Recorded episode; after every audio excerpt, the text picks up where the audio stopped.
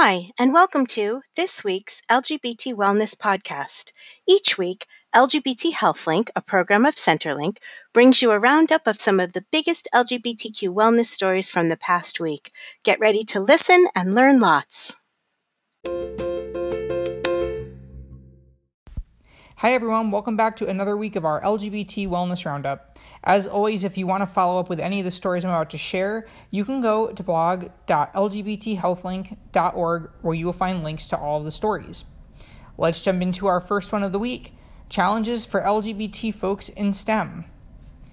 A new study led by EA Cech found that LGBT folks face systemic disadvantages in STEM fields, meaning science, technology, math, etc including facing career limitations and harassment from their peers.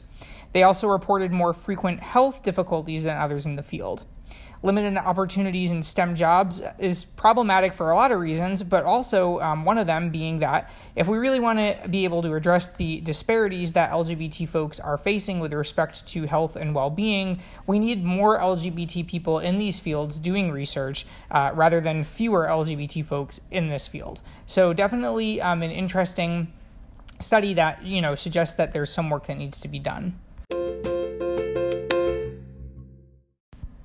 And now, our next story got insurance.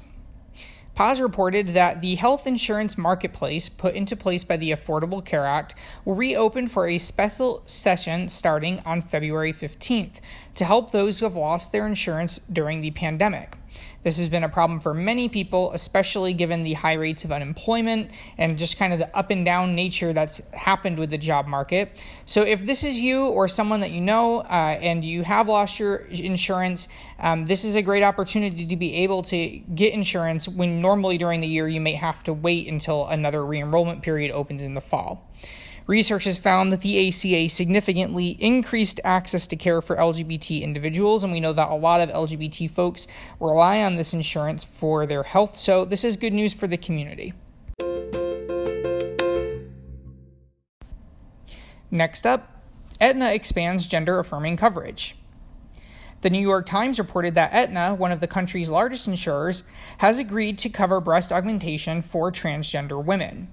The service will now be deemed medically necessary to treat gender dysphoria rather than a cosmetic procedure, which is typically how, how these surgeries are defined, which is why they're not covered by uh, insurance typically. Now, there's definitely been some movement in this over the past few years, but by and large, insurers are still not covering these procedures. And so um, it's great news to see an insurer voluntarily working with advocates to come up with a solution. Now, there are some um, requirements here. You have to be on hormone therapy for at least a year. You have to have a mental health referral to qualify. Some people say these kind of restrictions, you know, make it more difficult for people to be able to access care. But anyway, definitely a good step in the right direction, and perhaps something that could set a trend for other insurers voluntarily doing what they may not yet be required by regulation to do. Our next story looks at the impact of gender neutral HPV policies. Researchers led by Javier Díez Domingo studied potential impacts of different HPV vaccination policies using data from Spain. They found that programs that targeted only women, which has traditionally been uh, how HPV vaccination programs have worked, uh, do help protect heterosexual men, even though they're not getting vaccinated in those programs because the partners that they are um, having sex with are being vaccinated. However, not surprisingly, they found that queer men were not benefiting from these policies. Uh, gender neutral policies, on the other hand, they did find would have a health benefit for queer men who are um, generally at high um, risk for HPV. And so, uh, definitely good evidence uh, supporting policies to vaccinate all folks for HPV and not to gender that policy. In our next story, LGBT activist passes. NBC News reported on the passing of LGBT activist Carmen Vázquez, who began her work for the community in the 1970s in San Francisco. There, she helped to create uh, community spaces as well as early public health responses for LGBT people. Vázquez died from complications related to COVID 19. And in our last story of the week, pushing for progress in 2021. LGBT Action Link published its 2021 advocacy priorities, which include passing the Equality Act, a bill that would protect LGBT folks from discrimination in settings like workplaces, healthcare providers, and education. They also include protecting the well being of youth through actions such as banning conversion therapy and treating trans students consistently with their gender identity. Now, we uh, covered recently on the podcast some state actions to take um, negative steps in some of these same areas.